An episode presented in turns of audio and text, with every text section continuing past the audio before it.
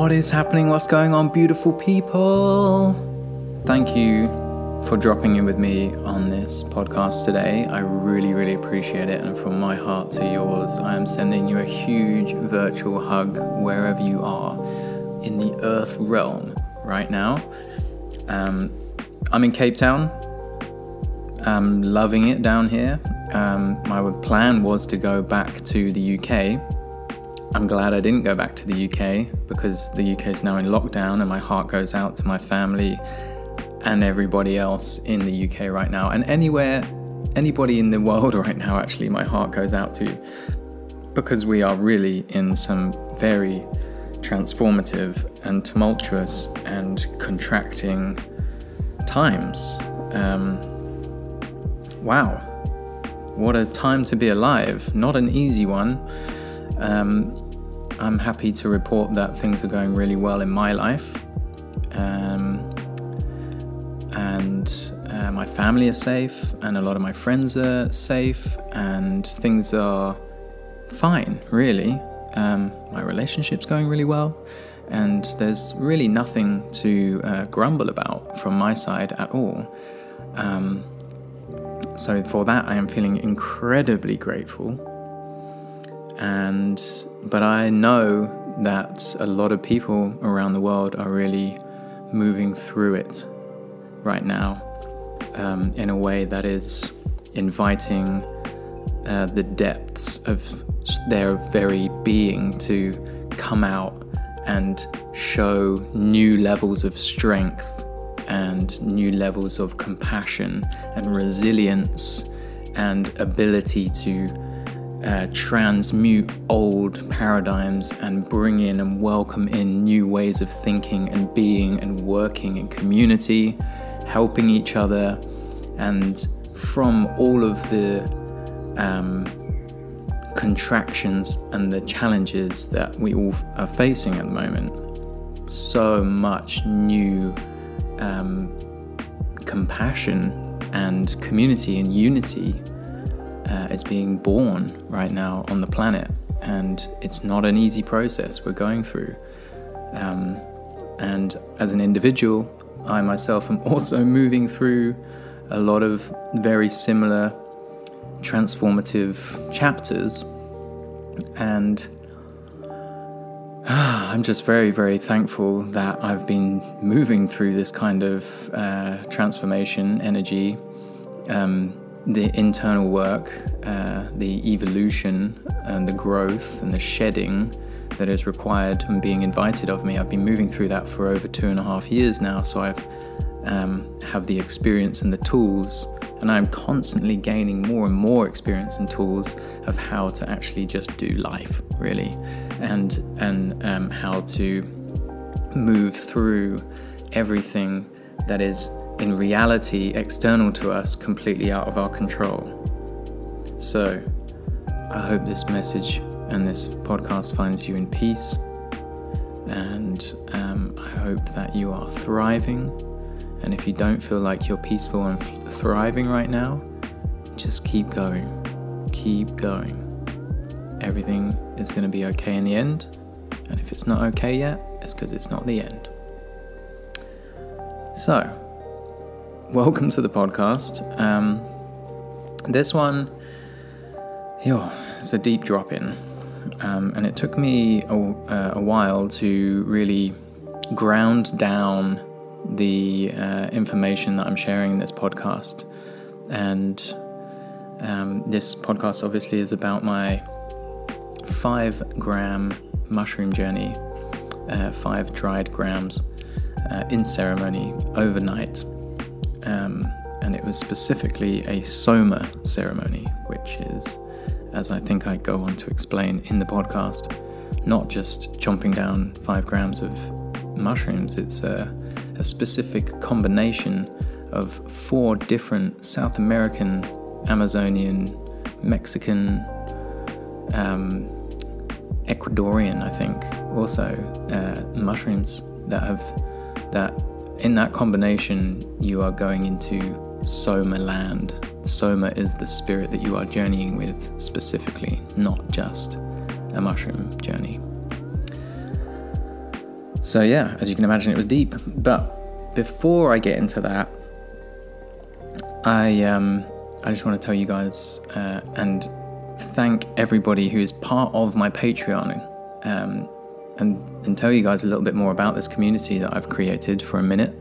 Um, it's a place where if you feel like you want to support me in my journey, the podcast, my content, um, it's... Uh, It's a platform, it's kind of like a crowdfunded platform um, where you can go and um, make a donation each month. And depending on the level of your donation, there are different offerings that I have, including exclusive content around videos and these mini podcast check-ins that I do, almost like a voice note that I'm sending to you guys. Sometimes they're twenty minutes, sometimes they're forty-five minutes. I upload them there, just checking in, letting you guys know what I'm up to, what's alive for me at the moment. Um, it's a bit more vulnerable, sharing from that um, space around healing, around spirituality, also plant medicine, um, other kinds of medicine. Like yesterday, two days ago, I did um, my fourth ceremony with Cambo. So I ended up um, in yesterday's check-in um, that I uploaded today. I spoke about my Cambo ceremony a little bit and what to expect if you are going to go and do Cambo. I was also sharing about my future dreams and sharing about my journey with learning how to manifest and the blockages that I'm experiencing. So Patreon is where I share that kind of extra level of vulnerability because it's the safe space for me to do so. And so if you feel like going and supporting me, I very, very much would appreciate that. Um, and yeah, that's that's all in terms of uh, business. Um, and so now I just want to really take a moment to hold your attention um, before we get into this podcast, because psychedelic medicine is not a small thing. It's not a trivial thing. It's um, it's a very, very deep psychological, and can be a very disturbing psychological experience. Um, It's pretty much, the medicine is to uh, often dismantle your preconceived ideas about how the world works, who you are, how this reality is formed. And when you go deep, and even when you don't go deep, it can be very unsettling. And so I really just want to heed a very, very, very strong warning around the use of psychedelic medicine, be it plant medicine, mushrooms, uh, ayahuasca, or um, San Pedro, and even marijuana is a does is a psychoactive plant medicine. Um, and then of course you've got L S D, M D M A, um, D M T, and then in the plant version of D M T, of course ayahuasca, but chunga. There's so many out there that I haven't, I don't even know about also.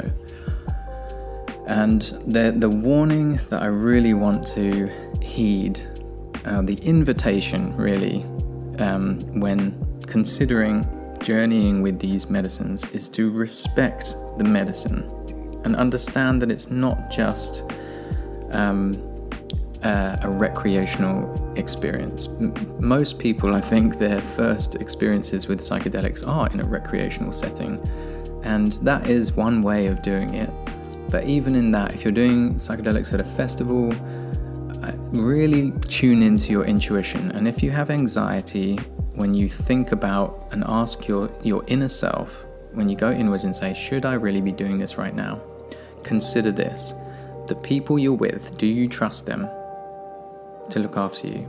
Are you in a headspace where you can um, handle learning a lot about yourself very quickly? Uh, Are you in a place that is supportive of this kind of um, experience? And it, that's that's really my suggestion and my invitation.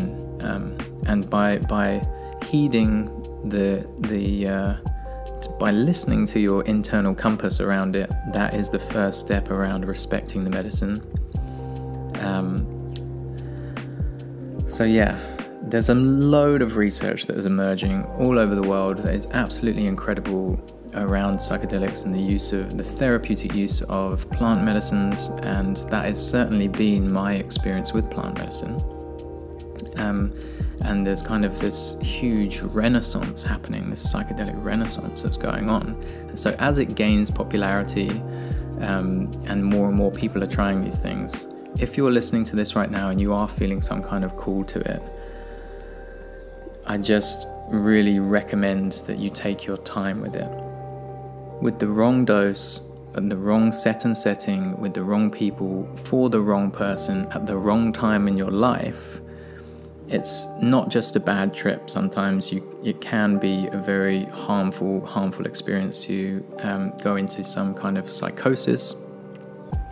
Yeah, lots of potentially harmful consequences. So yeah, just heed your inner compass with that one. Really trust yourself around it. And go gently if you are going to go. So if you are feeling the call and you want to uh, explore psychedelics, um, what I have learned from mine, which I want to share with you from my experiences, is that each time now I am considering doing a journey and a ceremony, now what I am thinking is, what is it in my life that I can already anticipate that that medicine is going to reveal to me?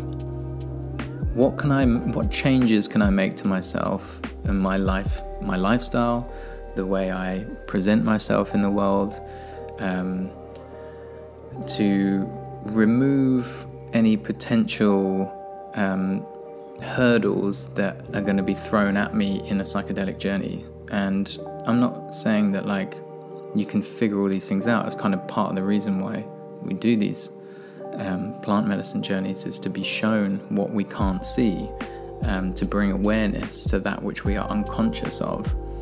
Um, but if when you do two or three of them, before you go in, I make sure I'm in a good headspace. I make sure, like, I'm on on my on my path as honestly as I can be around service and. Um, whatever that looks like to you in terms of being in a good headspace and a good place in your life, so that you have less there, you're you, you're doing the work, the medicine is working through you before you've even taken it. And that's certainly my experience with medicine. It's like, when I decide that I'm going to do the journey, the medicine already starts working in my life, and I will find myself becoming irritable at certain things that I wouldn't get irritable at before, and that is an invitation to do the work before I even take the sacrament. So it's a very spiritual experience as well, and quite ineffable a lot of the time, which you'll discover as I try to bring language to my own experience in this podcast. But enough of that, you get the picture. I love you guys dearly. Thank you so much for tuning into this podcast, and don't forget to check out my YouTube channel. I am starting up doing some daily videos again, not every single day, but the vlog styles are coming back. And yeah, go follow me on Instagram at Benjam, and in the meantime, enjoy the podcast. I love you.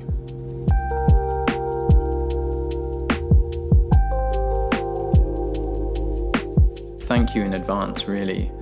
Um, for your patience um, in this podcast particularly, because I really want to let myself go down some rabbit holes without fear of judgment, um, and with that I want to say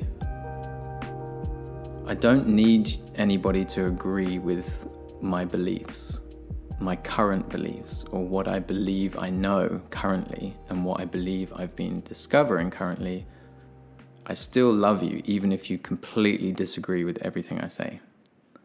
And I would also like to add that I'm saying this phrase, I believe I know, which I've um, borrowed from Eric Godsey, who has an incredible podcast called The Myths That Make Us. And he's an incredible seeker.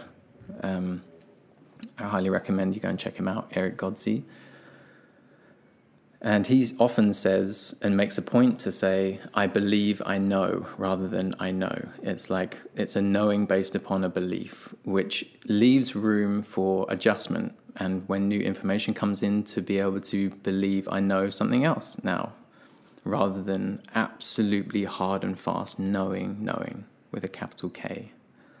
Because then that also leaves room for the knowing, that capital K knowing, to fall somewhere around intuition and something that can be developed, but always with an understanding that it is a knowing that is based on current information that is willing to be adjusted when new information comes in. And I think that's like the foundation of keeping an open mind, I guess. So I thank you for your open-minded listening ears. Yeah, if any of this resonates with you, or you feel like it, um, I love to hear your feedback, of course, partly because I do still enjoy validation, although I'm not quite so dependent on it for my own self-worth anymore. I do enjoy to understand whether the kind of stuff I'm talking about is actually um, helpful, because I do want this to be helpful for people. Um, so feedback is much appreciated. And you can do that on my Instagram, just tag me in stories. So with that, I want to just check in. And checking in with myself is something I do hundreds of times a day. And when I'm really feeling present and I want, really want to bring presence to myself in my experience, I check in with myself, like, what's my emotional state right now? What's my physical state right now? That checking in process develops a, a better understanding of emotions, definitely, and it's like a um, a fundamental component to emotional intelligence, which is something that I've um, discovered is crucial to communicating how I feel, not just with other people, but with myself, so I can have an understanding, like, what's actually going on for me emotionally. Am I feeling anxious? Am I feeling joyous? Am I feeling bliss? Um, if and when I feel all of those things, I can check in with myself and say, okay, cool, I'm feeling bliss right now. And often I don't even feel like I need to check in when I'm feeling happy, when I'm in the present moment, when I feel like um, I don't have to be worried about too much stuff. That's a nice, peaceful place to be. And I'm not often checking in with myself except for to be like, ah, yeah, this feels good. Life's good. Like, I'm feeling grateful for everything that's happening. I'm feeling very accepting of what's going on. Um, but then also, if I'm feeling anxious about something, I check in and I'm like, where's that anxiety coming from? And I don't judge it and say, like, this shouldn't be happening, what's going on? I've because I've been through this whole process, and I continue to go through the process of still judging myself for um, not living in bliss yet, um, which I've also come to learn, which I'll speak about a little bit more in this podcast, is like, um, it's really important to experience, like, the darkness, obviously, and the feeling lower frequency feelings of fear. It's uh, just part of being a human. But checking in with ourselves is really important. So I'm going to check in right now. And what's alive for me right now in my body is a lot of excitement. And that's kind of like half excitement, half anxiety. Like, I've got a smile on my face right now because I'm like, I'm happy that I'm doing this finally and speaking about this experience that I had with um, with psilocybin mushrooms. That's what this podcast is about. I'm excited to practice non-judgment and allow myself to just speak without knowing that I don't even have to put this out. I can just speak, like, as freely as I want to. This doesn't. I can do two takes of this if I want. Um, so just trying to relax into Um, compassion for myself, which will come more as, and is coming more as I speak more, and I don't judge what's coming through, um, and I can just relax into sort of communicating nicely. And fear kind of blocks me from that. The anxiety blocks me from speaking what is ultimately true for me through fear of judgment. So I'm working on removing that judgment right now, but still a little tickle of anxiety. But yeah, that's okay. That can be there. It's fine. It's all part of the process. Mm, and I guess um, in my life right now, everything is pretty great. Like, I have zero complaints at all, actually. I've moved house. I made a vlog about it if you want to go check that out on my YouTube channel. My, my new relationship with Francesca is just incredible. Um, and I have so much to be grateful in my life, and I'm more aware than ever of all the blessings. There's multiple reasons for this um, feeling of calmness within me, and some of them are to do with the plant medicine journey, of late.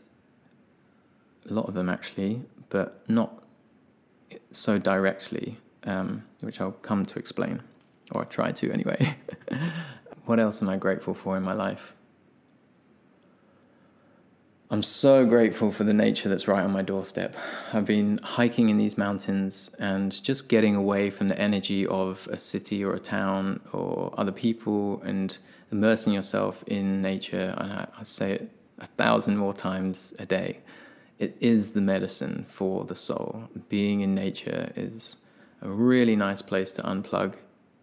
And so I'll be making some videos up in nature, some with extra fills videos up in the mountain again, because I find it really easy to drop in with myself and um, have a clear channel and a clear uh, energy body that is allowing um, the flow of energy through me, which helps me really communicate what I've got on my mind. And I get so much from communicating what is on my mind in terms of processing, because I can be very busy in my mind because I'm um, traditionally very logical in my thinking, and I try and figure stuff out all the time. And And so going into nature helps me just like clear my mind, drop into my heart and be like, ah, oh, I'm going to bring compassion to this. And from that open heart space, I find it very easy to communicate.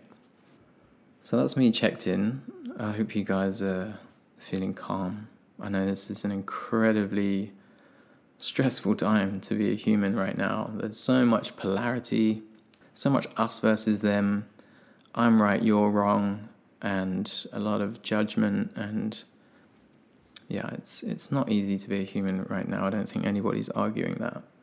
And so also there's been a little bit of guilt coming up for me about how my life's going better than it has been in the last couple of years. And I'm finding I can bring some of these teachings and that I've been seeking into my reality to actually make a an in-the-body ex- human experience difference. Um, and integrate some of the things that I've been learning. So yeah, there's been a little bit of guilt around that, around my privilege to be able to do that. More grateful than ever for everything that's happening in my life, and for my audience and my family and my relationships and my friendships and nature. And yeah, gratitude is a key component to um, wanting to be here for me. And although things are going really well at the moment, I have been having a couple of episodes where I've been diving back into, well, diving back into, I've sort of spiraled down into um, many chapters of depression, uh, which I've also then been shaming myself for still occasionally, thinking, oh, I should, I should be better than this, I know better than this, blah, blah, blah. And that kind of keeping me in that Uh, judgment, self-judgmental spiral, which has um, been challenging. And that's also after the plant medicine journey as well. It's not been all like love and light since uh, the mushroom journey. It's been a process, and hopefully I can explain a little bit more of that process um, in this podcast.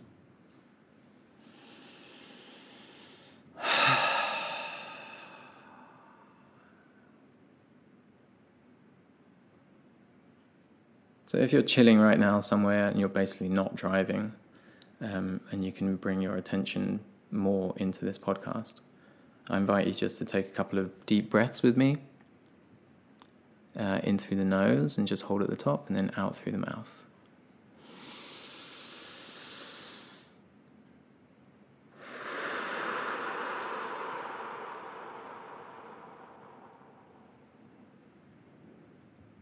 Do a couple more of those and hold it at the top for a few seconds. And when you release, just relax your body.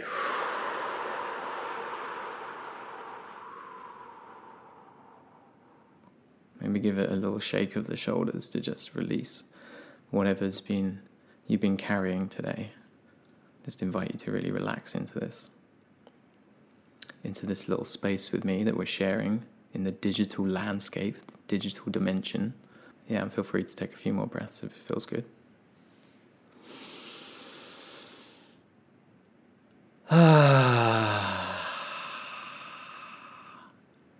Something I find also when I'm breathing, um, and wanting to relax my body through coming back to my breath, doing these nice deep breaths. Not only does it get oxygen in, but when you're breathing out, I like to make a noise as well and just give it a bit of a sigh, and that can really shift some energy nicely and sort of ground you down into your body. Yeah, you literally just go, ah, and you just feel that energy drop out. Of course, if you're feeling anxious at all, which I am still a little bit. Um, also a nice one is to, on the breath out, just stick your tongue out and really like fire breathe out and just go.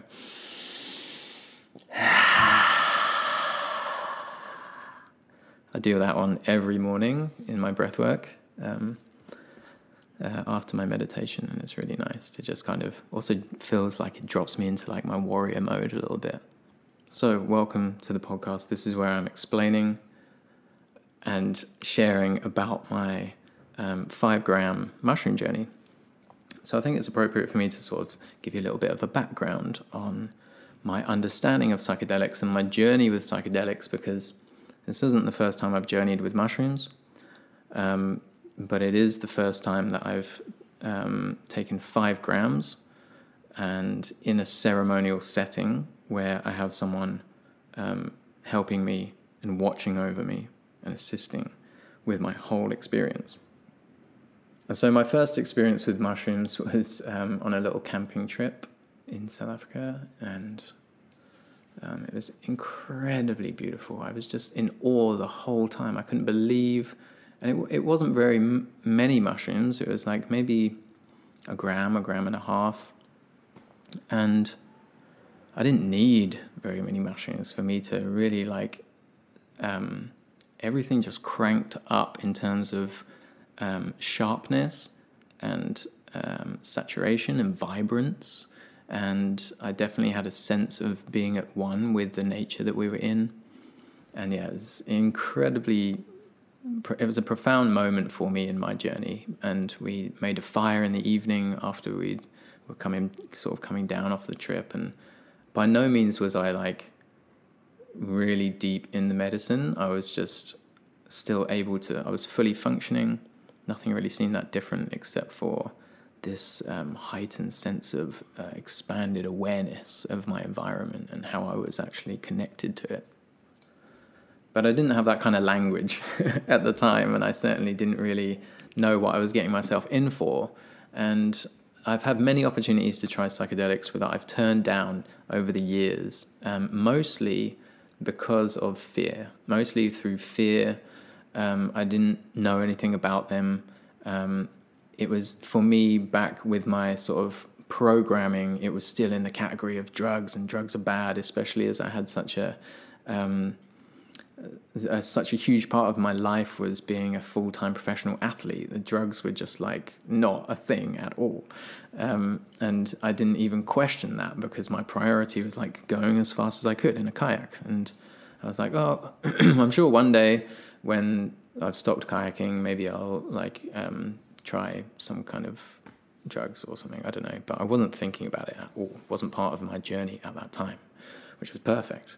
And so I'd had my first experience in nature, um, but the language to explain it uh, and bring it into some kind of understanding wasn't being shared um, with the people that I was doing it with. I loved the loved the people and everything was brilliant, but it wasn't like, um, and here's what's happening. So um, there wasn't that kind of explanation. Um, and so I didn't really think too much about it. And I certainly didn't realize that at the time, Uh, how I consider the experience to be now is literally stepping into the room with God and experiencing uh, unconditional love, um, and how I was that, and I am that, and I'm connected to everything around me, and I'm um, that that kind of language and explanation wasn't available to me uh, in at that time, so I didn't really think too much of it. And Um, I certainly didn't rush back to try mushrooms again. Um, it just wasn't on my agenda. I was still full-time making videos, and um, I didn't want anything to ru- interrupt my growth. Um, and so I still had a fear around them because I didn't understand them. And obviously we fear that which we don't understand, um, which is also part of why I'm making this podcast, is because um, my fear of drugs is like, I have such a better understanding for it through my experience, experiences of it. And I think that's true for anything in life. Like, if you want to really understand something, you can certainly like either listen to people um, that have experience with them and really intently listen, um, which I advise always uh, with anybody who's ever had any ex- solid experience in anything. Like, they've got something to say about it, and either that and or you have the experience yourself. With psychedelics, what's happening is you're having a mystical experience. And mystical experience to me just means something that's kind of unexplainable traditionally, you know, like in like Newtonian physics. It's it's the, it defies logic. And so my logical brain has also been trying desperately to figure out these mystical experiences, and through my recent sort of last two and a half years journey of uh, seeking, seeking some meaning. And naturally that led me to um, psychedelics, since philosophers and, um, I mean, so many people were speaking about their experiences with psychedelics and how it was so profoundly life-changing. Um, my curiosity, of course, was going to lead me there. So Other experiences with um, my other experiences with psychedelics include um, acid, L S D, and uh, M D M A, and I've also tried straight D M T, and also chunga, which is D M T but slightly different. But I'm not very experienced in D M T, um, and so, and also I. I smoke marijuana every now and then. I have a fair amount of experience with marijuana, um, but not so much experience around it being ceremonial. Actually, mushrooms really are the only things that I've taken to um, uh, into a more sacred realm of ceremony um, in terms of psychedelics, and I'm I don't feel like I don't need really to. Uh, currently in this chapter of my life to be um, exploring any other psychedelics. And there's certainly, I'm, I've learned to wait until the opportunity comes into my life and it um, aligns, rather than go chasing after psychedelics, and allow the medicine to find you, if that makes sense. And now I think a lot of fear that people have around psychedelics is around like having a bad trip, in inverted commas, and that certainly does happen, and I have had um, challenging trips. None of them have been actually bad, and um, I've learned a lot from all of them, and they've actually been the ones where I've learned the most about myself, um, even though they haven't necessarily been the most comfortable of experiences. And I think that rings true for um, any kind of medicine, uh, be it plant medicine, um, be it like... Uh, Uh, deep and honest uh, conversation with someone who um, wants the best for you and might just want to help you bring awareness to, um, like therapy is medicine, right? Um, and uh, men's work is medicine. It helps you um, see the truth and the honesty of aspects of yourself that you may well have um, unconsciously been, or consciously been, Um, refusing to look at, because you know there's change involved. Psychedelics will illuminate that very effectively, which is why people um, speak of uh, the potential use of psychedelics in therapy um, in terms of illuminating areas uh, that need or are in being asked to be healed, in terms of emotional and trauma Uh, emotional wounds. People use psychedelics for self-development and to help them better understand themselves and the reality that we are in. People who are seeking to understand, certainly my logical mind was like, I've got to get some kind of grip on this reality that's going on, because, well, firstly, I think I've always been a bit of a seeker, because I found it quite easy to sort of, well, I say I found it quite easy to sniff out bullshit, but as I've gotten older, I've started to see the veil is actually quite thin for me with how um, I don't trust a lot of what's being said in the world. I can I have a, a good sense of what's coming from fear and what's coming from love and what's true or not, for me anyway. And we'll talk about truth maybe, um, and my understanding of truth now. So I've been seeking. I mean, like, there's more. There's there must be more to what's going on here um, than meets the eye. And uh, I don't understand why I feel so different to a lot of people. Um, why I find it so uncomfortable to um, participate in something that is making me feel like chasing materialism and participating in um, the society that is like uh, really just kind of like one-track minded around growth and um, economy, and quite masculine, very masculine in the way it's operating, which leaves um, less room than I think is healthy for um, authentic emotional expression, creativity, love, compassion, um, and empathy. And so all of those things are part of who I believe I know I am, in terms of um, the divinity within me is um, bringing through uh, compassion, love, empathy, and uh, creativity, inviting me often to dive into my full human experience, which is ultimately feeling, feeling everything. And so, yeah, growing up in a society as a dude, um, a sensitive dude, sensitive little Pisces, it was uncomfortable for me to uh, put a smile on my face the whole time, when actually I had, um, I was feeling a lot of pain, and it wasn't just my pain, I was feeling the pain of a lot of other people, and there was not a lot of room for me to release that, those emotional expressions that wanted to come through me.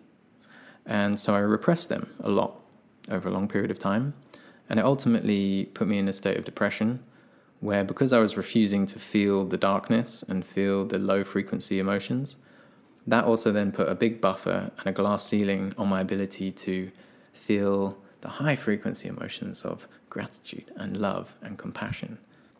That can get you down after a long period of time.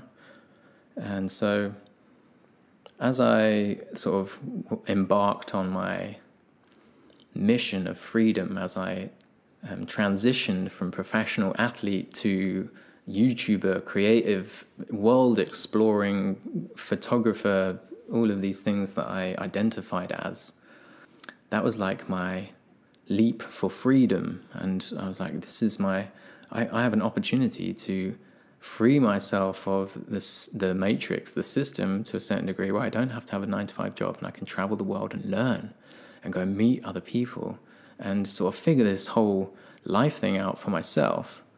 But I didn't know that at the time, and I just really thought I was going to um, go and travel the world. And a lot of the time I was traveling the world and just um, projecting my idea of reality onto everything that I saw, rather than uh, immersing myself in the present moment and everything that was being taught to me constantly around me. I was closed off to I had a closed mind to other ways of being, other people's opinions, um, and considered myself right about a lot of things. And one of those things was atheism. I was like, I was pretty argumentative. I've said it before, I'll say it again, and it's funny because it's the ultimate slice of humble pie that I've had to, to chomp down, um, and I do it over and over again. And really that's kind of what I mean when I said earlier that uh, when when I take mushrooms, um, I'm stepping into the room with God.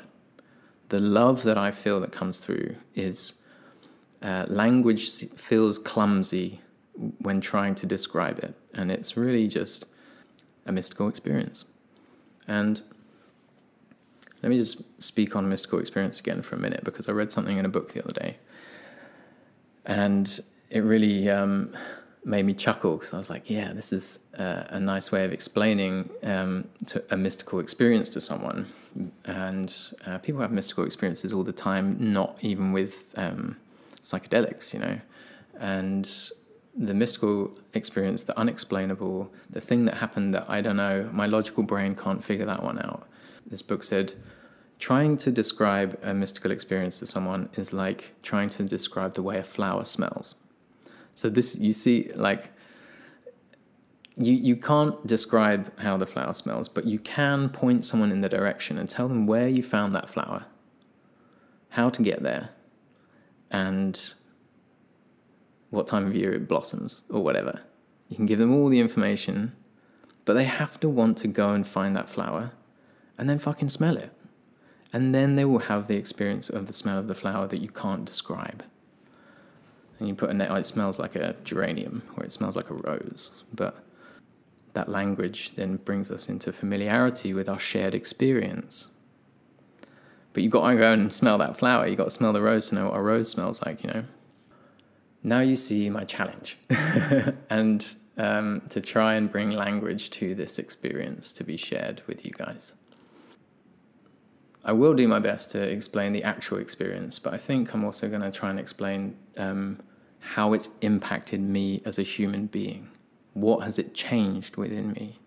What has it shown me? And what teachings have I received from the medicine, from the spirit of the medicine?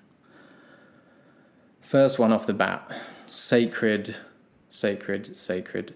This medicine, these mushrooms are sacred. The first two hours of my experience was just, I cried the whole time with tears of joy.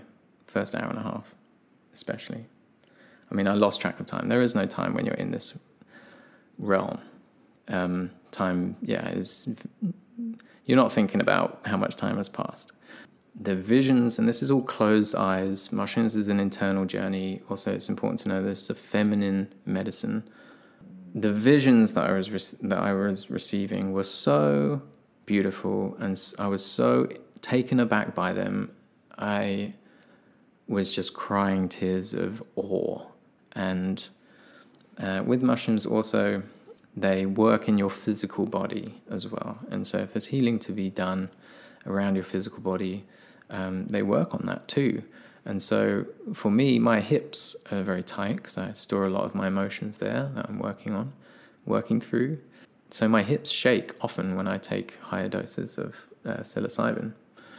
And this time was no joke. It was uh, sh- legs and hips shaking. But because I've had this experience before, I was like, yeah, shift that energy, let's go. And I just surrendered fully. And this is a key aspect of any, um, well, life really, but any medicine, plant medicine, um, psychedelics, surrender. Do not fight it. Allow and just trust that you will receive what you are supposed to receive from the intelligence of the spirit of the medicine that you are journeying with.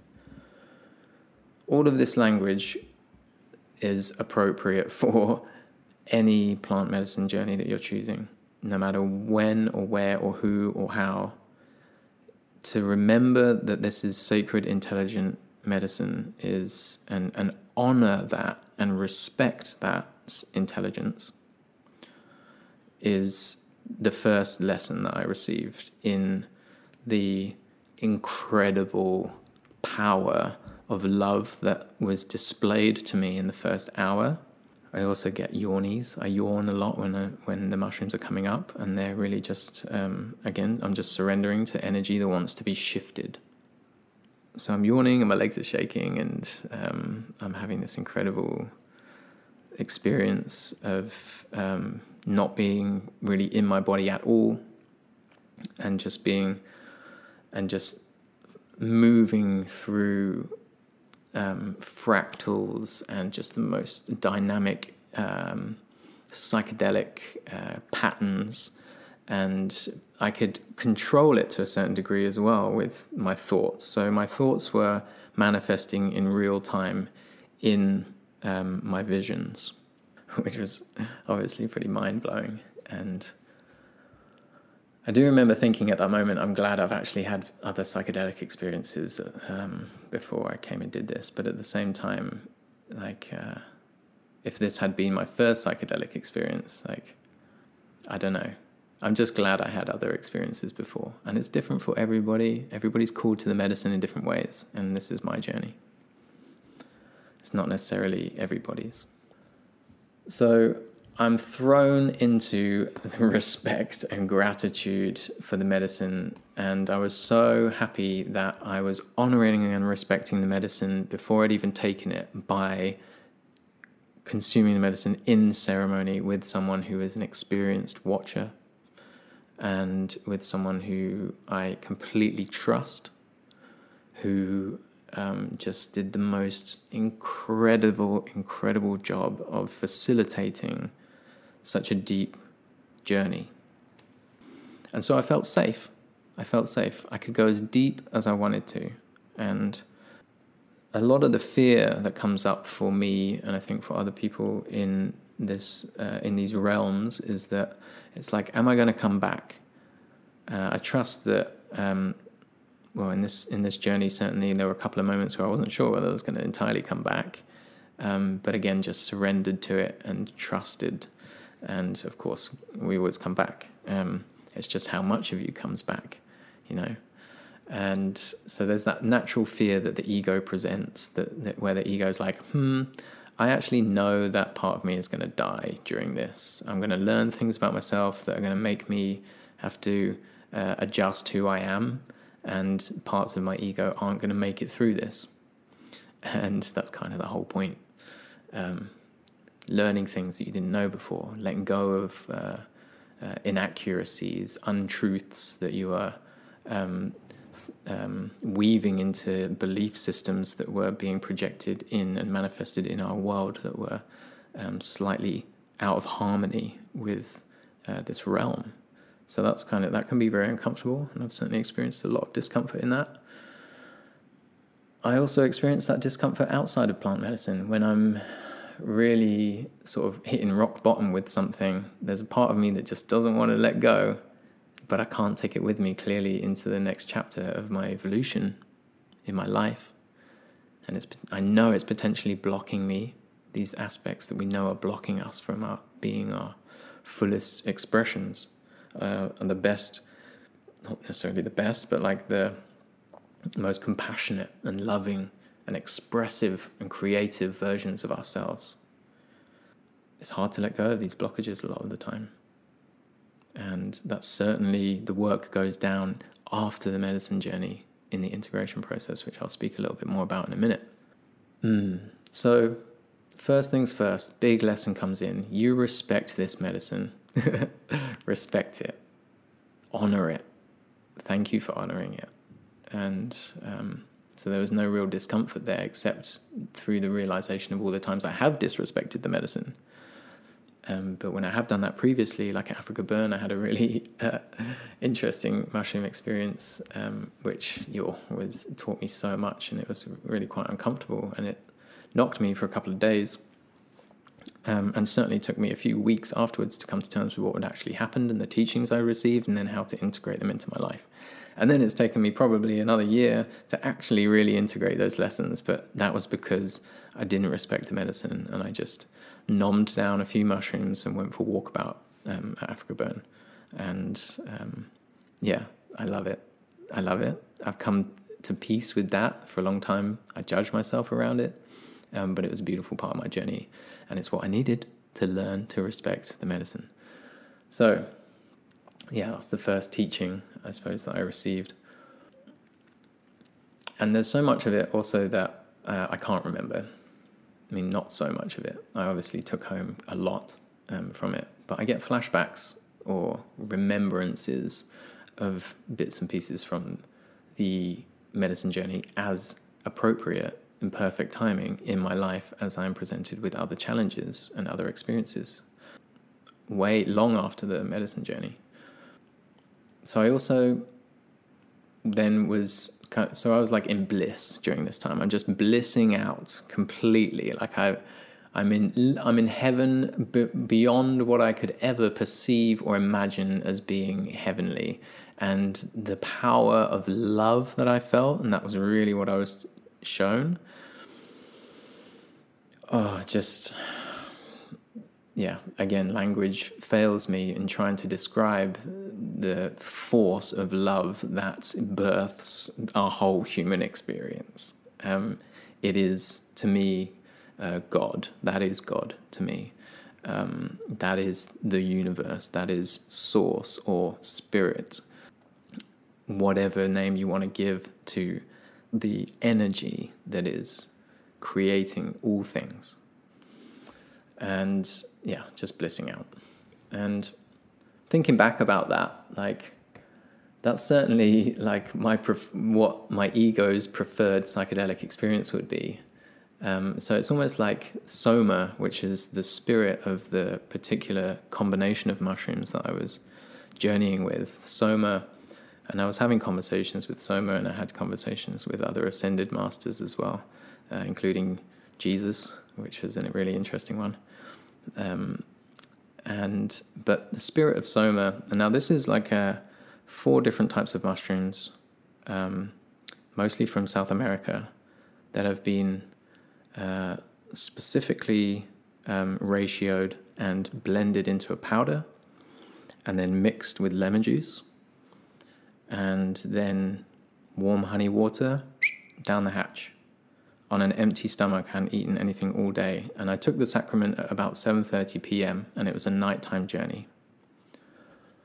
So after I had my socks blown off by love in a way that I never thought I'd ever experience, maybe until I die, I suppose, um, then came the next part of the journey. And it kind of came in waves, and the waves would take me, and Soma would lead me through these little journeys, showing me not necessarily specific times, well, yeah, specific times, but all in sort of a batch of how I've hurt people, how I've um, projected my pain previously at people. Now, luckily, I've been a pretty nice chap throughout my whole life, so there's not that much, there's not really anything that I've done specifically where I'm like, um, it wasn't easy for t- me to forgive myself. And so that was really the invitation of these journeys. As I undulated from bliss, and then I was shown something, a teaching about my own life, my history, something I'd done, something I'd said, or the way I acted, thinking that was who I was. I was shown that, and that took me into a, a lower frequency of shame and guilt and fear, feeling a little bit shit generally, like very shit actually, and also visually being like sucked into a dark whirlpool that just seemed to have no bottom to it, and thinking that I would never come out of there, until I was reminded by the spirit to just turn the corners of my mouth up into a little smile and thank and love the darkness. Thank and love whatever it is in my journey that I hadn't brought forgiveness to yet, and say, that's happened. I forgive that part of me. I forgive myself, and I compassionately observe and love the teachings that I've received from that in my experience. And as soon as I did that, I would come up into my heart space and I'd be thrown back into bliss, and I would laugh and be like, ah, yes, I've actually had this before in previous um, medicine journeys, where I've been invited to forgive part of myself that I still hadn't brought full forgiveness to, that I was carrying in my backpack unnecessarily. And the forgiveness is a really interesting one, because um, there was a lot of shame that I was carrying uh, before I started um, doing this internal work. My lack of forgiveness of myself was being projected into my reality, and I wasn't forgiving other people either for certain things. That's just kind of how it works. We treat our, we treat the people in our lives, anybody we come into contact with, in the same way that we treat ourselves, with the same level of respect, with the same level of compassion or judgment, um, or disrespect, uh, or love, or fear. Basically, our internal worlds reflect our external worlds. That's like a teaching that's very um, prominent in spirituality, in religion too, and just really it's like a virtue, really, like treat others as you wish to be treated, yeah, but flip that around, treat yourself the way you wish to treat other people, and then they'll start treating you that way too. So it's having that forgiveness for yourself, and then also you'll find that other people start forgiving you too if you're not carrying that kind of energy. Anyway, forgiveness, important. And I undulated for a couple of hours, like in and out of these beautiful teachings, and each time I'd forgive uh, another part of myself and um, accept that part of myself as being part of my journey. I'd be obviously like taken into this creative realm afterwards where, because I'm so in my heart space and I'm experiencing like the eternal um, all-creating force of love rushing through me, like I've jumped into a river of it, a fast-flowing current of love just flow that I'm flowing through and with. From that space, love is a feminine energy, and it's also creativity is a feminine energy. And so when you're in the heart space of love, creativity also flows, and creativity is also chaotic. It's all over the place. Um, there's no structure necessarily to it. And in that space, I was receiving so many insights into art that I could create and messages that I could integrate into my content and the way I communicate and the way I am and my expression, not just in my art and online, but my ex- my physical expression of me. That was just so profoundly beautiful to receive um, guidance like that around um, how to uh, communicate through my content in a, in a way that aligns more with me in a more authentic way. My authentic self being love, the illusion self, the story self being the ego. So an invitation to be more authentic and uh, to express myself from the space of love rather than ego more. And then back down into darkness and another lesson to be pulled out of there. And in this kind of journey, um, some people's journey lasts like three to five hours. Mine went on till about four in the morning, and um, my watcher um, had made beautiful vegan soup for sort of twelve o'clock or one o'clock when the journey starts winding down a little bit. And by the time I wanted to go outside by the fire and have my soup, I, I was looking at my soup and I was so deep in the medicine still. I was having so many realizations. I was interacting with the elements around me as I was outdoors, and there were there was a fire. And there were storms coming over the house with hail and rain and wind, and then clear skies and incredible um, stars. I was interacting with everything around me, which is what we're doing anyway all the time. But on mushrooms, it is uh, you are a lot more in tune with the unity of it, yourself with your environment, and how we can also manifest um, changes in that environment through working with the elements. That kind of takes things down into shamanic space, which I was learning a lot from in that experience, but I couldn't fucking eat my soup. I was still tripping too hard. And uh, so I went back to bed, and then for a while I was feeling nauseous as well, um, but nothing would come up into the bucket. And I don't think it's super common for people to purge on a mushroom journey. It's not like ayahuasca.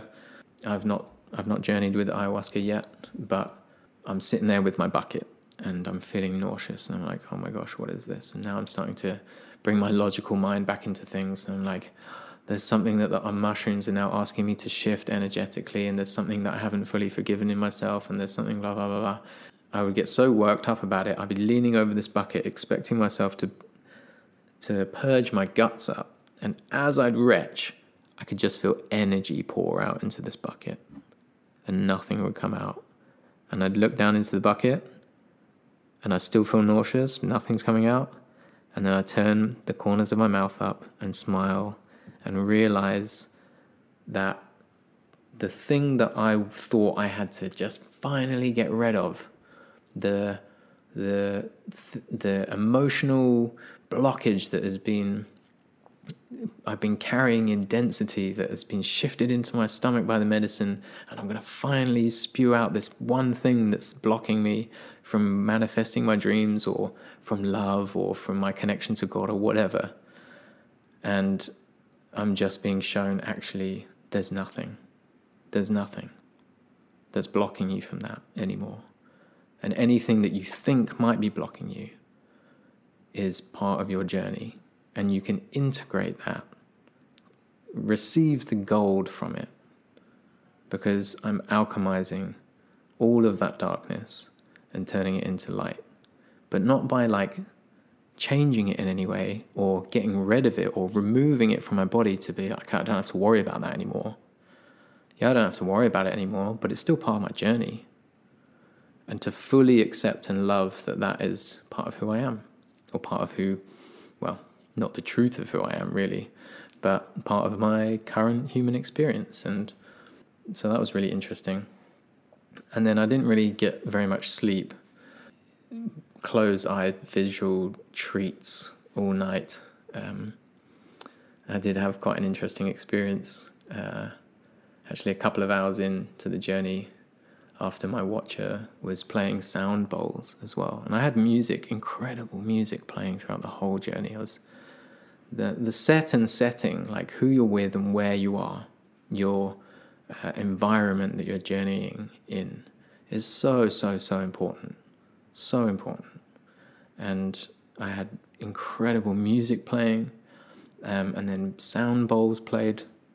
And it really took the whole thing to another, into another dimension each time. As on psychedelics, certainly there's a feeling of being one with frequency, and sound is frequency. And so when you res- you can ride the waves of the music and fully surrender to what is coming through and allow yourself to have the experience of the frequencies that are infused and into the expression of the music that you're experiencing. So if you have the right playlist, it can take you on an incredible journey, just the music. With or without plant medicine, music takes you on a journey, right? Um, if you allow it to. So I'm laying on a bed, a really comfy bed. I've got my duvet over me, and I've got my water bottle next to me and a couple of little crystals as well. I thought as if that would help. It turns out the whole house is so, like covered in crystals. Should, no need to bring my own. um, and my notebook, as if I was gonna, as if I was gonna be able to write stuff down in my notebook. I like, and I realised I need a wee. Now, on higher doses of mushrooms, you kind of, you don't lose control of your body, but you certainly can't function physically in the same way as when you are not on the medicine, which is why as it's important to also maybe have a watcher with you. So I've got my hand straight up in the air, and my watcher comes over and she's like, "Would you, do you need a wee?" And I was like, "Yeah, I need a wee." And it was such a funny human moment in the depths of these Um, plant medicine. And so she like helped me up, and I could walk. I could have made it to the toilet on my own just, but like it's not worth the risk um, of like tripping and having some kind of accident. Tripping as in like over your shoelace. um, of course you're already tripping balls. She led me to the toilet down the corridor, and the corridor is like concertinaing in and out, and it's like the whole thing looks like a portal, like a vortex, and I'm like laughing at the absurdity of my experience and how just having a great time really. Um, and I was like, I think this is going to be the best wee of my life. And she was like, all right, whatever, just go to the toilet. And um, very interesting wee indeed. Like certainly one that um, I seemed to like, it felt like I was weeing for a month. And then made the, not the mistake, but like looked in the mirror in the bathroom at myself, and I was like, ooh, sure, I can see, like I look different. I can, I feel like I'm looking like a, a granddad in a lot of ways, like an old, like I was, looked like a, almost like an elder from, like an Indian elder. It was amazing, but didn't hang out watching myself in the mirror for too long on five grams of mushrooms, luckily. Made my way back to the bed. And yeah, in the morning when I woke up, um, still feeling the medicine, but um, also quite tired from the whole night. There's a lot of physical, um, energetic shifts that take place. I did feel like I'd run a marathon, to be honest. Yeah, then breakfast was made and served for me outside, and there was a dog and a cat and a little fire going, and this whole experience took place like in the mountains here in Cape Town, and um, then had an opportunity to sort of do some processing and some downloading. And Francesca, who uh, had also had a plant medicine journey um, in the same experience as me, Uh, a few weeks earlier, came and joined me for breakfast. So she came and picked me up, and um, as soon as I saw her, I just burst into tears of gratitude and love for her. And um, yeah, I went home and basically slept, and then Francesca took care of me for like two or three days, cooking my meals, and I wasn't completely useless, but it was such a big experience physically, emotionally, and spiritually. I um, it's yeah, I was feeling super grateful for Fran taking care of me, and uh, I did the same for her after hers as well. So that kind of segues nicely into the post-medicine journey experience, because um, like I said earlier, what I'm learning is that um, the work goes down not in the plant medicine journey necessarily, although it does feel like a lot of work um, sometimes. The work goes down in the integration period afterwards, um, which has um, been my uh, sort of hurdle each time I've come into any new realization about myself. It's been like, okay, well, what does that mean for me? Like, how do I actually integrate that into my life and make the changes that I'm being invited to make? Um, and they're not always fun changes. In fact, most of the time it's like hard to let go of Uh, the ego's desire to keep things the same. That's why we fear change so much, because it's the unknown. And when it comes down to how we identify as ourselves, um, we are uh, built with an ego that is designed to um, help us survive. And how it does that is by uh, Control, trying to control what's happening around us and bring some kind of knowingness to our experience, which relieves us of our anxiety around the all the unknowns of our experience. And because we're brought up in a society that fucking knows things for certain, and this is the way things are, and um, it's important that you believe what we believe, otherwise you'll be an outcast. And as a child, what we need more than anything is our parents to love us and our society to accept us. So there are certain belief systems that we buy into because we are intrinsically, um, biologically wired to trust people when we are children. And then once we have those belief systems embedded in our programming, in our mind, it can be quite difficult and uncomfortable to come to terms with the fact that you've been operating on an old system, on an old program that is um, actually got a lot of bugs in it. And the you can't install the new system without uninstalling the old system. That's that's been a challenge for me in a lot of ways. Um, But integrating the first lesson of respecting the medicine has actually spilled over into me respecting the medicine of cannabis uh, much more, and not just abusing it to, to escape. Um, and the same goes for tobacco.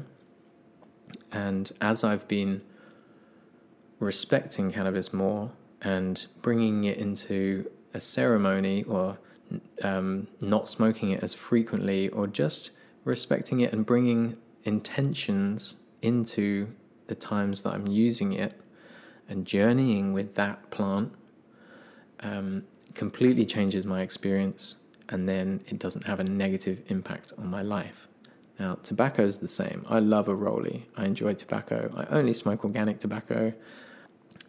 Something I learned the other day um, from a friend of mine, Uh, is that who has done a lot of um, a lot of had a lot of experience in the shamanic world and in plant medicine world, and in South America, tobacco is actually the most sacred, um, or one of the most sacred plant medicines. And they say, of course, our most respected and sacred plant medicine in the West, in the Western world, will become toxic for those who use it, who don't understand how sacred it is and don't respect it. So that's how I view all medicines to be, is that if you are abusing them, they become toxic. So with marijuana and tobacco, I now have a much more a much um, more harmonious relationship. And of course, in this human experience, we are relating with everything around us. We are relating with the people around us. We are relating with um, the environment that we live in. We are relating with um, our devices. We are relating with everything. And those relationships, whether or not they're working for us or not, are often a good indicator as to um, whether they sh- are meant to be part of our uh, authentic journey, or maybe whether they're a distraction or just a lesson to be learned. Um, And same goes for tobacco, cannabis, and psychedelics, especially plant medicine, which is born of our Mother Earth. It's created by our mother. It's feminine energy of the planet. And the psychoactive experience from this, that is the, the teachings that are available, um, that can be gathered from these kinds of experiences, can only be described as unfathomable intelligence, way more intelligent than Benjamin and his ideas of how the world works, you know? So the main integration teaching that I'm working with is the the headline teaching from my experience, my journey, was to choose love. We have a choice. We have free will. Each and every one of us have free will. We are free. We are free beings. Now, maybe you might be in a, a, a chapter of your life where freedoms have been taken away from you. You might feel that. Certainly, that's what's happening for a lot of people, and that's what's been happening for hundreds of years. Um, freedoms being taken. And on... we are free beings, so anytime a, um, our, we feel like our freedom is being taken away from us, it is a choice, either individually or collectively, and ultimately, the freedom that they cannot take, and nobody can take this away from any of us, is the freedom of choice to um, choose how we are perceiving our experience in any now moment. So we're constantly swimming in this now moment. The future is uh, an idea. It's um, it's a concept. Uh, the only thing that we have is the the now. We're we're in it. The past, I assume, is thing uh, has happened, and we can't travel back there. And it seems like time is moving in a linear fashion. Um, in this realm, in this three D realm that we find ourselves in. So what we do have is this now moment. And coming back to the perception and the choice of perception, maybe you are, you have to work a job that you don't want to work at the moment, or you are having to figure out how to survive in some aspect of your life. And so you may feel deeply that your freedoms have been taken away from you, many of them.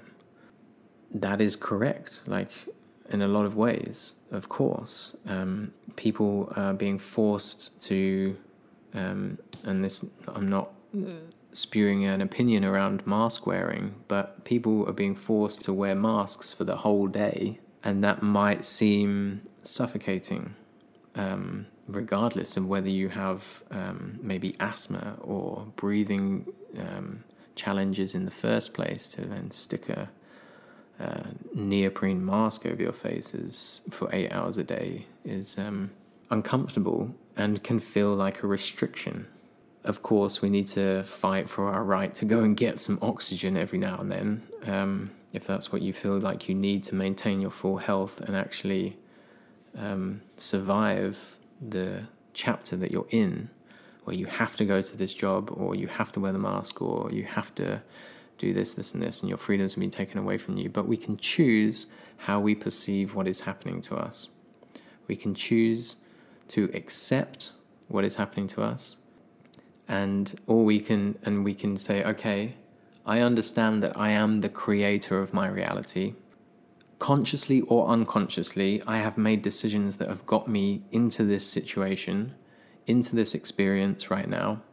Certainly I've found myself in my life in a situation where I'm like, how have I got here? Like, accepting that and then putting yourself from victim into creator mode and saying, okay, I'm taking responsibility for this situation I'm in, and I'm actually really grateful that I've got a job, or I'm, and find some gratitude for all the good things that are happening in your life. And then if you really feel like you need to make changes in your life, you've empowered yourself and reminded yourself that you are the creator. You've taken responsibility from it, and you've moved from victim, where you are powerless, into creator, where you have the power and you can remember that you can make changes in your life if you need to. So then you can wear the mask and say, I'm not going to let this mask bring me down. I'm not going to let this mask make me feel like I'm trapped. I'm not going to make me this. I'm not going to let this um, pandemic make me feel like uh, I am fearful for my life. You can choose love over fear in any moment. And that rings true for conflict that we might be experiencing in our lives. The polarity that's happening right now in the world is super uncomfortable. Us versus them. And whatever your um, beliefs are around what's happening, or what you think should be happening, or the direction that you would like to see us move in collectively, to choose love in each moment is also to choose compassion for those who do not agree with you, or are on the other side of the team, the other team or whatever, um, people who you think are just absolutely wrong. I'm right and you're wrong is a declaration of separation. And that is and the illusion. The um, plant medicines, uh, anybody who's journeyed with plant medicine is, um, or is interested in exploring like and seeking Uh, the realms of um, consciousness and unity consciousness, and the fact that we have a collective consciousness, we have a collective mind. We are individuals, but we are also part of the collective mind. And so as we collectively agree to things being true and real, they become true and real. And so the truth of that is we are all one, and there's any fear of anybody else is a, is a separation. We are all reflections of each other, of the same thing. So so that's in this polarity, that we are in this realm of polarity with yin and yang and light and dark, electricity and magnetism. And we have to have an ego, a unique fingerprint identity at one end of the scale, to experience the contrast of unity. If we only experience unity the whole time, the whole point of us being here, basically, is to experience more love through physically separating ourselves, to have that experience of polarity, and to be on the scale of fear and love and all of the emotions that go between, and learn our lessons in this in the school of human existence, on in the schoolyard of the planet Earth. And so what I'm learning is that, of course, nobody is like me. And diversity is so beautiful. What an incredible thing to be a part of an experience that nobody else is like me. Nobody else is like you. You are totally unique in your expression. But on the other end of the scale, we're all the fucking same thing. We're all one.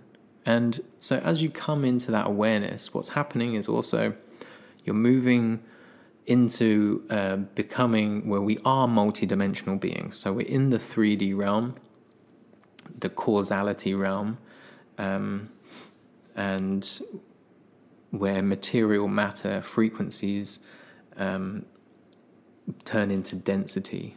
That's where we are. But as you go into four D, which is really the bridge to five D awareness, through the understanding of you are me and I am you, there is no separation. And now also um, science is very beautifully um, providing some um, guidance around that non-duality, that unity that we are experiencing through quantum physics, explaining really beautifully in a way that I could never really explain, but I have some relative um, grasp and understanding of how we are in a field of infinite potentialities. And although we are believing at our core that we are separate, unique ego individuals with a name and a story and an identity, that belief system is born out of survival, out of fear. We've had to adopt that belief system in order to survive and get by this long.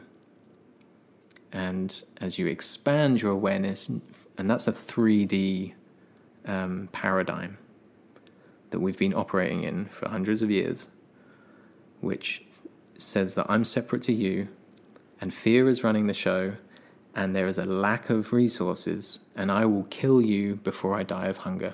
That's what causes wars. That's what causes suffering, famine, um, the ty- tyrannical, um, patriarchal, lack-based, fear-based um, system that we are all agreeing to participate in is born of ego. Now, when you expand your consciousness and you become aware of, or when I've expanded my consciousness, I, I'll speak from my own experience. When I did that, I had these big realizations that, shit, I've been living in three D, I've been living out of fear of not being enough, not having enough, not um, being um, popular enough. All these lack-based mentalities that were manifesting into my life through my fear and my anxiety, driving me to need more material things, to need more subscribers, more likes, more validation from others, because I'm living in this fear-based ego paradigm. And so psychedelics help you go, bah, oh shit, we're all one actually, and start to learn more about the truth of who we are as individuals, all the beautiful diversity, but also how there is no separation between any of us at all. And so if I hurt someone else, I'm hurting myself. In terms of spirituality and karma, you can think like what goes around comes around and all that jazz. But ultimately what's happening at the moment, as I see it, I believe I know that we are in the throes of a global awakening and a global expansion of consciousness into unity consciousness of our species, and planetary consciousness, take it to the next level where we are also connected intrinsically to the planet, which actually seems way more obvious to me than human connection in a lot of ways, because I see every human and um, my ego's like, they're nothing like me. They're literally individual people. You are an individual. The separation is very clear. But with nature, it's actually a lot easier. I'm like, okay, of course I'm connected to the air I breathe, which is produced by the trees, which get the energy from the sun, which... Um, And and everything is an obvious connection. Like the clouds literally like pour down water that I can drink, which I need to survive, and the earth grows food, which I need to survive. And um, another another aspect of survival, of course, is um, community, being together with each other, uh, which also is a nice indicator that we need each other because we are each other. So it's interesting to witness the... Um, acceptance, the growing acceptance of psychedelics in the public eye, and the um, the revealing, the uncovering of the lie of the whole war on drugs really was a war on consciousness. And um, obviously the intention behind the war on drugs is, and the war on consciousness is to keep people in a state of fear, keep them in three D, keep them reacting, keep them uh, malleable and predictable, and um, so that it can we can maintain this um, oppressive system that we are participating in. And as psychedelics kind of have a um, a revolution, and just today I saw that Oregon, the state of Oregon, has um, legalized the therapeutic use of psilocybin, which is just incredible progress, um, and is going to help so many people on their journey of healing um, and conscious expansion. And when individuals do the work, they are also participating in the collective consciousness. So it's on all of us as individuals, if it's part of our journey, because it's not part of everybody's journey, and learning to accept that also is a big thing. If you're into this kind of journey, which if you're listening to this podcast, um, then you most likely are, or there's some curiosity around like, hmm, there must be something more to this life. I wonder if I can expand my perceptions and expand my reality, and um, maybe make some changes that are needed in my life. Thank you for participating in the movement of expanding the collective consciousness. So, um, but of course, with all of that expansion, the the darkness, so much light coming to the planet now, with so many more people embodying that light and holding that frequency of love and compassion and non-judgment, and holding the vision of an earth, a new earth being born through this process, through these contractions and expansions. We are birthing a new age of um, love. And um, yeah, it's obviously not an easy or simple process, and it's definitely not one that's going to happen overnight, as we can see.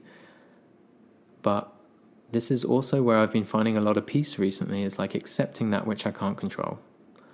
Anything externally to me, I really can't control. All I can control is myself. So to come into peace and acceptance of all the wild stuff that's happening on the world stage at the moment brings me into a state of peace, and gives, brings me into a state of gratitude, actually, for all of it happening. All of this darkness that's coming to light right now is part of the process that is required for our collective ascension from lingering in the three D fear realms to being in three D and five D in our heart spaces, having compassion for everybody and birthing and anchoring and stewarding um, heaven on earth, basically. And also through my plant medicine journeys on that, what I believe I know is that heaven and hell is not a destination, which is a lie that I believe to be sold to us for a long, long time, which um, puts us in a state of fear. I better be good, I, and then brings shame around anything that we're doing that's bad, and then we completely miss out on all the lessons and just think that we're bad people, and then we're only being good people out of fear of not going to hell. So we're being good out of fear. It's just, it doesn't make any sense. Be good for the sake of being good. And I believe you will find yourself in heaven on earth. I believe that it's a state of mind. I believe that it's a state of conscious awareness. It's um, a feeling. It's a vibration. It's an octave that we can ascend to, where you just love everything. You have full acceptance over everything, and you have trust and a deep knowing that we are safe, and that even after we die, we go back to source, or we just, there's no fear around being a bad person and going to hell. And so if you're in a state of compassion and no judgment and empathy and love, you're not going to do bad things to people anyway from that vibration. So you don't have anything to worry about. We are safe. And we are eternal, our, our energy beings, the, the light beings that we are, our souls, if you want to call it that, our higher selves, um, the aspect of the divine within each of us, the creative life force energy that runs through us and brings um, movement and life and our conscious awareness into our physical bodies, that when we die, that energy leaves, and of course our bodies just go back to the earth, part of the cycle. And so I've definitely experienced um, a type of death a few times in my plant medicine journey, and it really just teaches me that death is nothing to be feared, firstly, and that doesn't mean to say that I'm just going to go searching for death, but what it does mean is that I can, can contemplate my death, contemplate the fact that this life isn't forever, and meditate on that without fear, bringing me into a place of gratitude for even living in the first place. And that's been a game changer for me and for my depression. And the practice of gratitude is a practice. Like, I journal about what I'm gra- grateful for. I meditate on what I'm grateful for in the mornings. Put me in my heart space and set up my day like that. It's life-changing.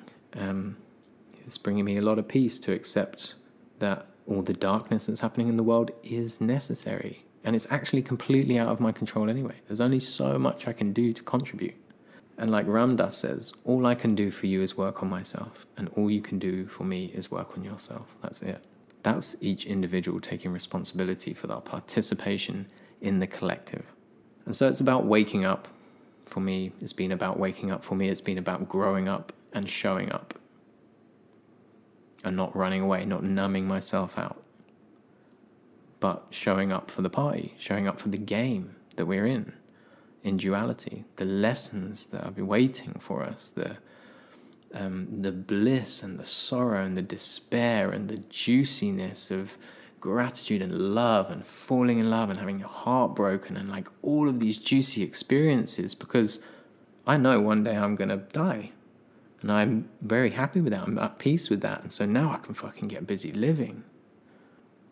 And you could say, maybe you're thinking, okay, yeah, you've done a lot of living. You're very privileged to have traveled the world and stuff like that. one hundred percent. I'm super, super lucky and grateful for everything that I've experienced in my life. I've always tried to live a big life. I've always, like, I'm here to have a big one. Like, I've got, I'm, I've got so many privileges. I've got so much going for me. I've got to do a big one. Yeah, it's been fucking big so far, and I've loved every minute of it, and I've learned so much, but I really just feel like I'm only just arriving by not being stuck in my mind, causing me to feel anxious about the future or depressed about the past, to be more and more deeply in this present moment. The closer I can be to the zero point field through presence, through being great, and being in my heart space brings me right into presence, because it takes me out of my mind, and suddenly I'm leading from my heart, and then I can go about my day leading from my heart, and then the mind is a servant to my heart rather than my emotional body being a servant to my mind, because the mind is a tool and it's fucking powerful. It's what's helping us manifest our experience the whole time. It's how we navigate through this world. It's incredible. But when it's in the driving seat, it doesn't exactly know which way to go. I think, for me anyway, trying to lead from my heart is something that I'm trying to integrate in my life after these lessons and these journeys. So do I recommend everybody takes mushrooms? No. Mo- a lot of people, most, I like to say most people, don't need plant medicine to come into these states of awareness. You can do it through deep meditation. You can do it through kundalini yoga or normal yoga. You can do it through um, committing yourself to loving yourself so deeply and bringing a mindfulness practice into your life. And these, these are all tools Um, that I recommend anyway for anybody's human experience, to come more into the present moment. And in that present moment, with that mindfulness and that clarity, without being shook so easily by the uncontrollable events that happen around us, that's mastery of yourself. That's knowing yourself, knowing your power, no fear. From that place, not only can we help ourselves more, in helping ourselves, we also help the other people around us, our friends, our families, our relationships, our community. And so really that's the invitation I believe, that we are often being presented with. And of course, it's not in everybody's path. It's definitely not in everybody's journey. Some people are so attached to the way things are and refusing to change because they are scared of the unknown, that they it's they they are dependent on the current way of things operating. But to let those people, let other people have their human experiences with no judgment and with no real, I mean, I, I've also been learning, like, to not, like, try and change the world. That's, that's something that I've been learning. I'm not trying to change the world. I'm trying to put frequencies out now that are more authentic to myself, knowing that I, as I receive authentic frequencies from other people who are also sharing, I get so much medicine from it. I feel so much better about being a human, being here, and sharing that vulnerability and creating that community and creating safe space and giving people permission slips to, like, be who they are, feel what they're feeling right now, and still love themselves, and to step into that practice. Because I guess if you're seeking to feel or understand or know or um, figure out life a little bit more, which I certainly was and still am, psychedelics is a really powerful realm to be working in. And for me, the reason I was seeking something more was because there was so much information about how life works, but not very much information that I'd come across yet around why, the meaning behind everything. And having felt and and empathized with so much suffering in the world as such a sensitive human, I needed to bring and find some meaning to that suffering in myself and in others, so that I could come to some kind of acceptance and also reduce my suffering if possible, which it is. I can vouch for that. I'm having a great time. I love being here. Yeah, I have my days where I'm like, ooh, oh my God, I'm still here. I'm waking up and I'm feeling anxious. But mostly, I now have the tools in my armory to fight the spiritual battle that is taking place of fear over love. And it feels great to know that I am fighting the battle of love, but from a compassionate place where I'm also allowing everybody else to have their journey, learn their lessons, and have free will to do whatever they want with the information that they are receiving. And it's only my ego that says, that's wrong, you're wrong, you're doing something you shouldn't be. Of course, when playing in this dream manifestation realm, this game that we've come to participate in, if someone is playing the game in a way that is causing a lot of suffering to other people, and there's something I can do to help bring more love to the situation, that's what I feel like my purpose is here. Now, that's, that can seem like a small version of trying to change the world, but I also know that we are in huge evolutionary cycles, planetary, um, cosmic cycles of energy that are moving. We are moving through ages. We are moving through, certainly, like, as I become more interested in astrology and how our planets move around us, and then the mystical side of that, astro- uh, astrology and astronomy together, the science and the mystical of the energy bodies that are moving uh, in a cycle and have been for billions of years in our solar system, to understand that we are in a huge, or think, or believe that I know that we are in a huge procession of ages and energy shifts, and to feel even on a lunar level the effects that the moon has on energy and me as an individual and also our collective. There's something going on that's way bigger than us, and there's the we're in we're in that cycle, And that's life. Life is all about cycles. We cycle through the seasons each year. The leaves, they grow, they fall, the seeds fall, more trees grow, the rain comes, the dry season, like everything is in perfect cyclical nature. And that's how life exists. If everything was stationary, it's constantly moving in, in chaos. So I feel like the more authentic I am to my purpose and my mission, which is to help as many people as I can, or in any way that I can, or even just help by anchoring the fifth dimensional compassion and love and holding that down through my whole life. That feels to me like the right thing to do. That feels like the virtuous thing to do, to give my life in service of love. There are many, many, many, many people, millions and millions of people, everybody in some degree is in service of love. There aren't many people who don't want us to have to live in a more peaceful world with more abundance, more community, and less suffering. And as we come into the awareness of our ability to now heal all these old paradigms, all these fear-based lack paradigms like um, fossil fuel burning and, um, and destroying our environment and um, war and all these fear-based illusion, separation, opposite end of the scale to capital T truths. We we want change. People want change. I want change. And on the one hand, I'm fully accepting of everything how it is right now, and I understand that we need the darkness to appreciate the light.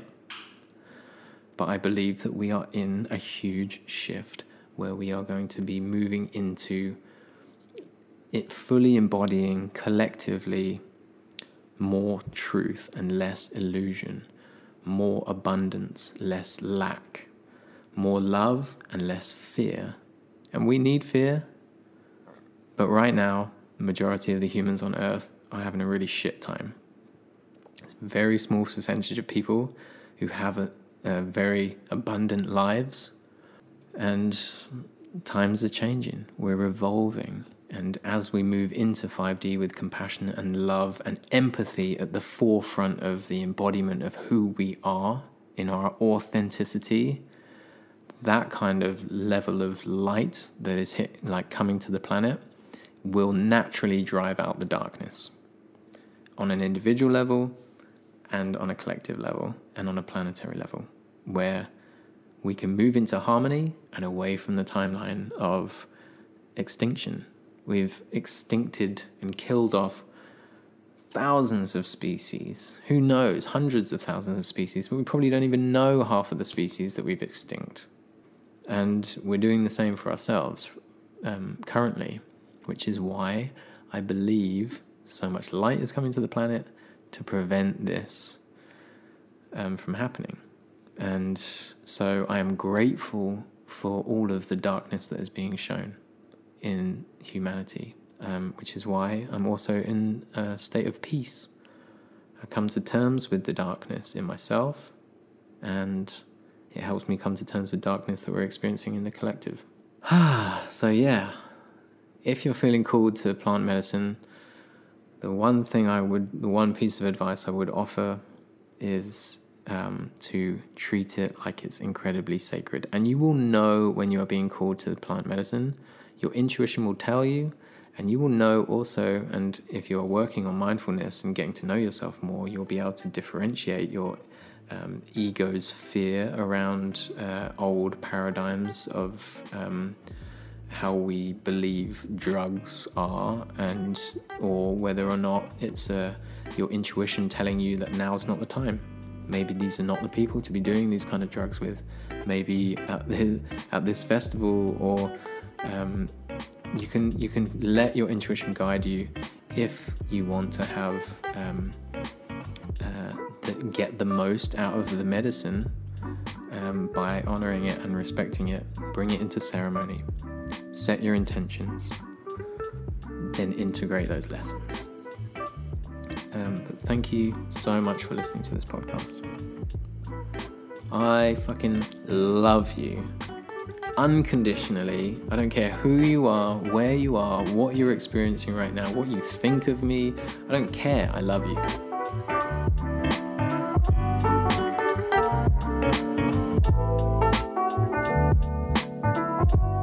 Thank you so much for listening to this podcast. Um, if you like it and you want to support, the best thing that you can do for me is in a little exchange of energy by going to iTunes or whatever you're listening to your podcasts on, giving me a little five-star rating, and let me know in the comments what you've gained from the experience or what you'd like to see more of or less of. And yeah, just that really helps, obviously, with the the magic of the algorithms to play them in our favor to get the podcast out to more people.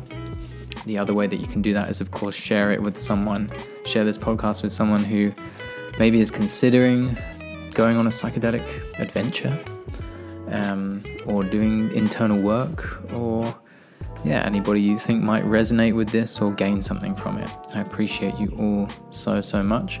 And if you want to head on over to my Patreon page, which is patreon.com forward slash Benjam Brown, I will link that in the show notes. And that is the best way that you guys can support me, aside from, of course, hitting thumbs up on all my YouTube videos and leaving lovely comments and double tapping on my Instagrams and all that algorithm magical interaction, which I highly, highly appreciate. It keeps this whole thing running. And I think I mentioned it in the intro, but I'm going to mention it again now. I'm thinking about doing some daily-ish vlogs again, just because I miss them. I miss making and telling a story every single day. Um, so head on over to my Instagram and let me know if you think that's a vibe.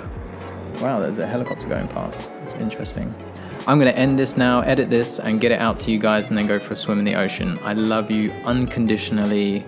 Thank you for being you. Thank you for being here on planet Earth during this time. We need you here. I love you endlessly. Goodbye.